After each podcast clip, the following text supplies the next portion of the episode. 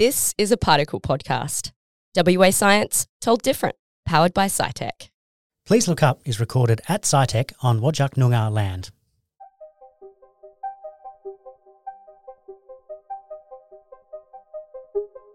Good evening, everybody, and welcome to Please Look Up, the monthly podcast produced by Particle, where we take you through a guided tour of the night sky as seen from Perth, as well as taking a deep dive into some of the more out of this world space news. In this episode, we will be discussing what you can see in the night sky in the month of November, as well as taking a deep dive into fast radio bursts. My name is Leon, and I'm joined by Sharna, a professional presenter from the SciTech Planetarium. Sharna, thanks for being here. It's lovely to be here. All right, so Sharna, we'll start this podcast as we start all of them, uh, and I'm going to ask you what can a casual observer expect to see in the night sky this month? What planets are out? Ah, so firstly, there is Jupiter, which is the real showstopper in the evenings this month. It's at opposition early in the month, so it is the closest and brightest it will be for the rest of the year. So this month is your best time to get a really good look at Jupiter, which you can find in the east. Okay, Jupiter, that's the, I don't want to say the star of the show, but you said the showstopper. Um, you also mentioned opposition. What does opposition mean? Yeah, so Jupiter is at opposition in relation to the Sun. So it's directly opposite the Sun in the sky. Oh, I see. So they're in opposition, so they're facing each other. So this means that Jupiter will rise just as the sun sets and will be brightly illuminated in our skies. I see. Right. Okay. So, like, if you literally, if you point at the sun with one hand and point at the sun uh, at Jupiter with the other hand, you're pointing in opposite directions. Absolutely. Yeah. Right, direct okay. opposites. Yeah. Okay. That's okay. It's a Earth-centered frame of reference. That makes a bit more sense. Um, and if you look at Jupiter in a telescope, what should we expect to see then? Yeah, looking at Jupiter through a telescope, you should be able to make up the planet and see the belts and zones that make up the distinctive stripes that run across the planet. You may also be able to take a look at some of its moons. So the four largest should be easily visible throughout a telescope. Ah, the uh, the Galilean moons. Absolutely. So just through a, a decent little telescope. hmm Wow. Okay. That's that's good to look forward to. Any other planets that are out? Absolutely. So there's Saturn in the north at sunset, then moving across to northwest in the later evening. It should look slightly yellowish in our night sky. Okay. I'll keep an eye out for that. Yeah, so if you want to keep an eye out for it, the best day to head out would be the 22nd of November. So on that evening, you'd be able to see Saturn, the moon, and Jupiter all evenly spaced across our night sky. That's a sight to look forward to. The 22nd of November, you said. Yes. All right. I'm definitely going to uh, put a note in my calendar to do that. Uh, all right. Let's keep going. Any other planets? Yeah, so Venus will be up just before sunrise, but you'd have to be awake quite early to get a glimpse of that at this time of year. Mhm. I'm not a morning person, but uh, yeah, Venus has been up in, before sunrise for the last couple of months, if I recall correctly. But so yes, if if you are a morning person, I guess Venus is out there for you. And then there's Mercury in the west just after sunset in the second half of the month. Um, so I'd recommend using an app like Stellarium or Sky Safari to know where to look because it can be a little hard to spot if you don't know exactly what you're looking for. Right. Yeah, Mercury. Uh, in my attempts to uh, to observe it in the past, has always uh, been a little tricky to. A little more elusive, definitely. Yeah, exactly. All right. So, but yeah, yeah, like Stellarium or Sky Safari, just like you said. Good to know. What else is happening in November? Yeah, it's Astrofest time again. So Oh, I love thi- Astrofest. Yes, yes, it's a, definitely a fan favourite. So this year, Astrofest will take place on Saturday, the 18th of November in the evening. Astrofest is a family event with telescopes set up so you can take a look through and also presentations and different displays. It's definitely worth checking out if you get a chance. All right. Um, I have already got that in my calendar, actually. 18th of November in the evening. Can't miss it. Um, where is that again, just for anybody who doesn't know? Ah, Curtin Uni. Ah, right. Yeah. All right. Astrofest on the 18th of November. Can't miss it. Anything else? It sounds like it's a busy month. Uh, yeah, so we've got two different meteor showers that you can also check out this month if you get a chance. Um, so we have the southern and northern Taurids meteor showers, and they peak on November 5th and November 12th, respectively. So both will appear to come from within Taurus in the northeast. Oh, okay. So the constellation of Taurus. Yes, Yeah, yeah. gotcha. So the best time to view them would be in the mid evening, and in good conditions, you might see about half a dozen meteors per hour. Okay. That's something to look forward to. So that was November 5 and November 12. Yes, Okay. yeah. Good to know.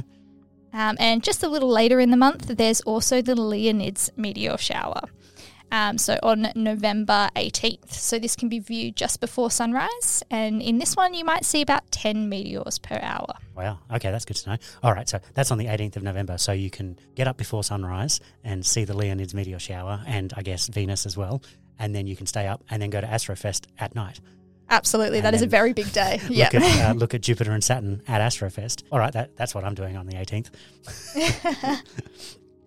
um, any any interesting constellations to look for? I know that like November can be a bit of a, a, a tough month with like the Milky Way is very low on the horizon, if I remember correctly. Yeah, you're absolutely right. Um, this month's more interesting constellation would be Grus. Grus. Yeah. I've never heard of that. So Grus is a Latin name which translates to the crane, as in the bird, rather than the. Construction equipment. Yes. Yeah, yeah.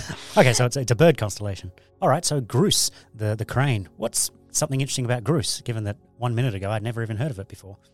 Yeah, so it's definitely one of the lesser known constellations, but Grus is one of four constellations that are part of a group called the Southern Birds.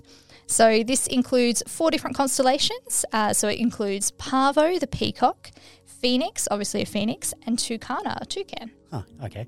And uh, so, oh, so they're all other constellations just in the southern sky. Yeah. Okay, there we go. The southern birds, that makes sense. What else? Uh, Grus is also home to the Spare Tire Nebula. The Spare Tire Nebula. Yes, What, yeah.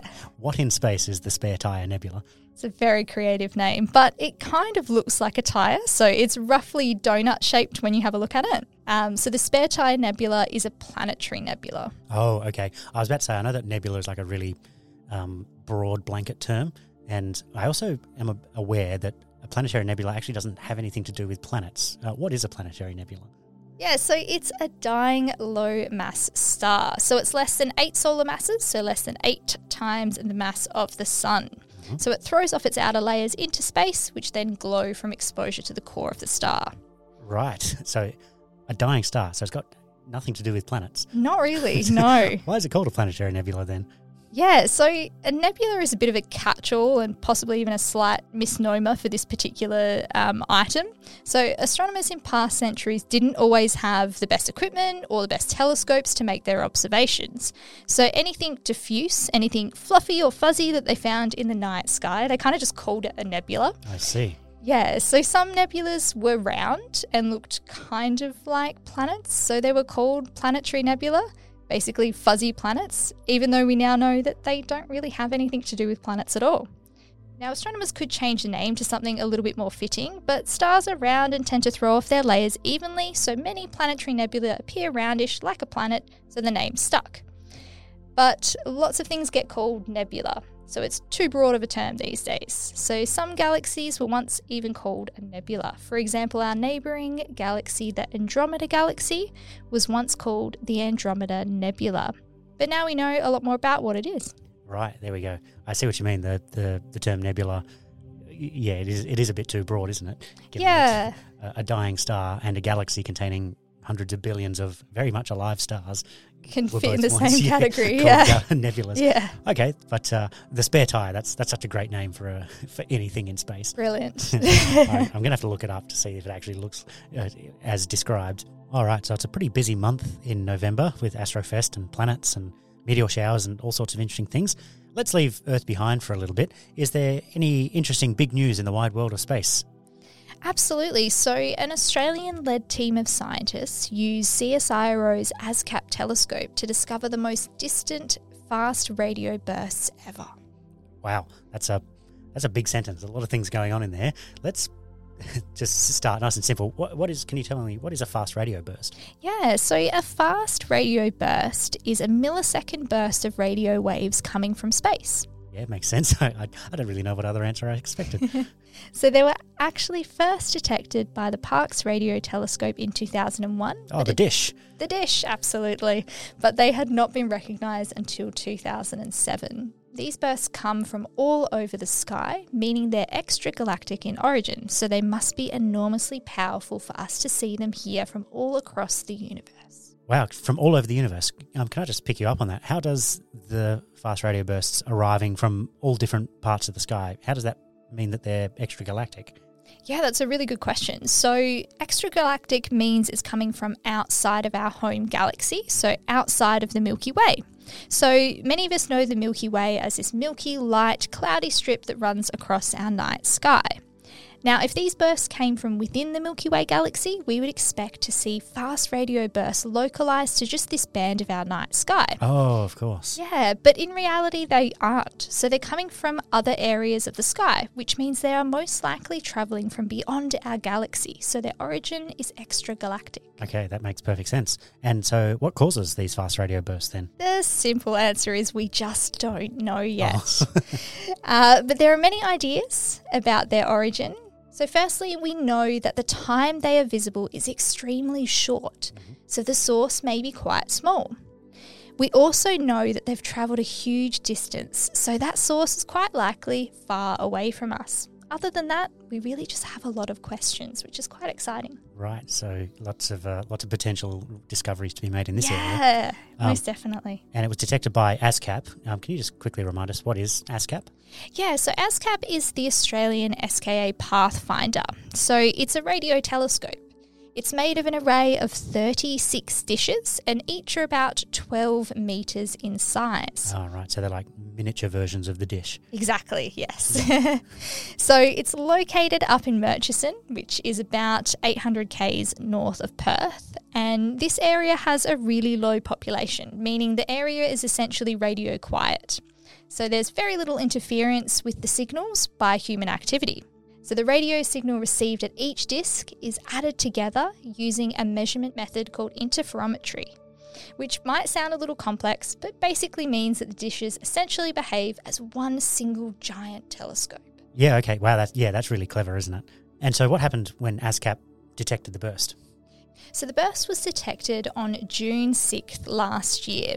So ASKAP was able to locate where the burst first came from, but it wasn't able to image it in any way.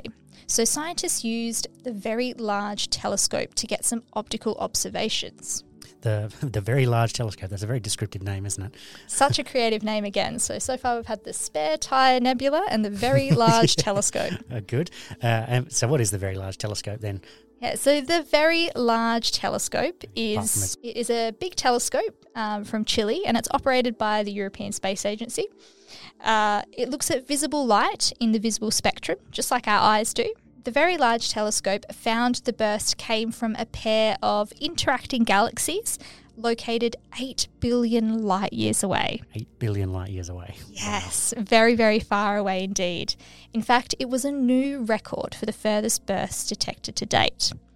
So it comes from a time when the universe was less than half of its current age. Wow. And, and presumably a very different universe than what we're used to today. Yeah, very different indeed. Okay. So yeah, I I get it. So ASKAP first detected it and figured out where it, what part of the sky it came from. But in order to understand what um, the origin was, we needed the VLT to actually see Yeah, that, needed different technology to be able to see it, yeah, that it came from from these galaxies. Gotcha. Um, and how powerful was the burst then? If we're seeing it from eight billion light years away. Very, very powerful indeed. So the burst released as much energy in just one millisecond as the sun releases over 30 years. Uh, how do we even get a, a, a feel for that? How many light bulbs is that? What does that work out as? It's, I don't know exactly how many light bulbs, but if we convert it to numbers, it would be 4 billion, billion, billion, billion, billion watts. so that's 4 followed by 5 billions. I think that's probably made it even more confusing. it's a ridiculous number, isn't that's it? that's unbelievable. but yeah, no wonder you can see it from halfway across the universe. Um, so why why are fast radio bursts interesting apart from just being really really powerful? Yeah, so at this stage, they're interesting just because we don't yet understand them. So they're unknown and we're a little curious about them. If there's something to be understood, it can be a little infuriating not to understand things, but that's pretty much at the heart of science. It is, isn't it? Yeah, so there's a puzzle to be solved. But also, fast radio bursts are interesting as they've been shown to be amazing probes of the intergalactic medium. The intergalactic medium. What is that? Yes, so the intergalactic medium is a name given to the matter that lives between galaxies. So it's the hot gas and plasma that lives between those galaxies, and it's so hot that it can reach millions of degrees. So, by looking at fast radio bursts in detail, we can figure out how much matter there actually is between these galaxies, this intergalactic medium that they've passed through. So we can use fast radio bursts to figure out how much matter is there. And this just might help astronomers to weigh the universe, to mm-hmm. figure out how much matter's actually out there. That's ambitious. And, well, cut to the chase. How much is there? How much matter is in the intergalactic medium? I can't give you a number as such, but about half the mass of the universe is thought to be in this intergalactic medium. Half the mass. Does this include dark matter and dark energy?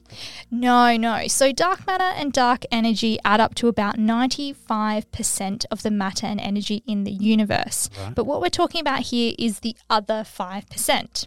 So we're saying that half of the 5% is stars, planets, and galaxies, Okay. and the other half is the intergalactic medium. Right, I got you. Wow, that's still pretty impressive. Um, and it, it, it also goes to show that if, if you say, imagine the universe right now, most people, they will think of stars and planets and galaxies. Yeah, And yeah. What's that, 2.5% of the universe? Such a small percentage, And- yeah. but yeah, the, another 2.5 is this tenuous hot gas between galaxies. yeah, that we don't really know all that much about. Yeah, and then we know even less about dark matter and dark energy. Yes, yeah. So that's the answer. But how, how are fast radio bursts probes of the of the intergalactic medium? How do you actually use them to study it? Yeah, so intergalactic medium is made of plasma. So light from fast radio bursts slows down whenever it passes through this plasma of the intergalactic medium. Since they're extragalactic from really, really far away, they pass through a lot of plasma on their way to us, so they see or interact with a lot of the intergalactic medium. I mean, that makes sense. Yeah, the further away they are, there's more stuff in between us and them. Uh, yeah, and if they're coming from billions of light years away, okay. And I feel like this is going somewhere.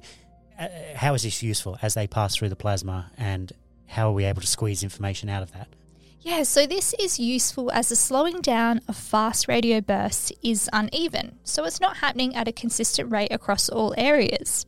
So, fast radio bursts contain a lot of different frequencies, a little bit like a radio broadcasting station giving off different channels. All right, that, that's a useful sort of visual thing for me to think of. Yeah. Thinking of this sort of this bunch of radio waves. All of you know, you've got your different radio stations. I'm just going through all my favourites in my head there. so they're all sort of bundled together as they travel across the universe. Yeah, so they're all released at the same time as this little bundle. Then they interact with the intergalactic medium. They are affected a little differently though. So low frequencies get slowed down and affected a lot more than the high frequencies. So the signal is essentially stretched out. Yeah, yeah. By timing how long the fast radio burst lasts, scientists can kind of work backwards to figure out how stretched out the fast radio burst was, and thus how much intergalactic medium it passed through to cause that amount of stretching. Right. So once you know this, you can figure out how much matter is in the intergalactic medium. So you can weigh the universe. That is so clever. So essentially, at the end of the day, you measure the the, the time, the, the duration of the fast radio burst, and because it's been stretched out over space, that stretching, in other words, the time of the burst is related to how much matter it passed through. Perfect, you got it. Wow, that's really clever. Okay, uh, and, so, and you said you use that to weigh the universe. That's so clever, using a time measurement to work out and to weigh the universe. So how much does the universe weigh then? Uh, well, maybe that's not exactly the right question. I can't give you an answer that ends in kilograms necessarily, but what this gives us is a ratio instead. So we know that half of the universe is in the intergalactic medium. So this was predicted by computer simulations and cosmological models, but it's very hard. It was very hard to measure until we discovered fast radio bursts. So this was first figured out by Australian scientists in 2020. So this latest and most distant fast radio burst is consistent with half the universe being in the intergalactic medium. Right. Okay, I see what you mean. That the ratio we get is um, essentially one to one for everything inside a galaxy. There's an uh, the same amount of matter in the intergalactic medium. That's, that's why it's half and half. Yeah, yeah, Yeah, gotcha. Uh, ignoring dark matter and dark energy. of course. yeah. Wow. Okay. So yeah, they really are these these these distant ga- extragalactic probes. That's such a clever application of them. Um, well, I think that's that's definitely put a, a bright light on on our da- on our day today. I think that's a good place to call it as well. Thank you so much for being here today, Sharna. I've really learnt a lot out of that. Thank you, Leon. That's it for this episode of Particles. Please look up. We'll see you next month where we talk about the night sky and the space news for December. If you want to hear more interesting space news, check out the website particle.scitech.org.au for more information.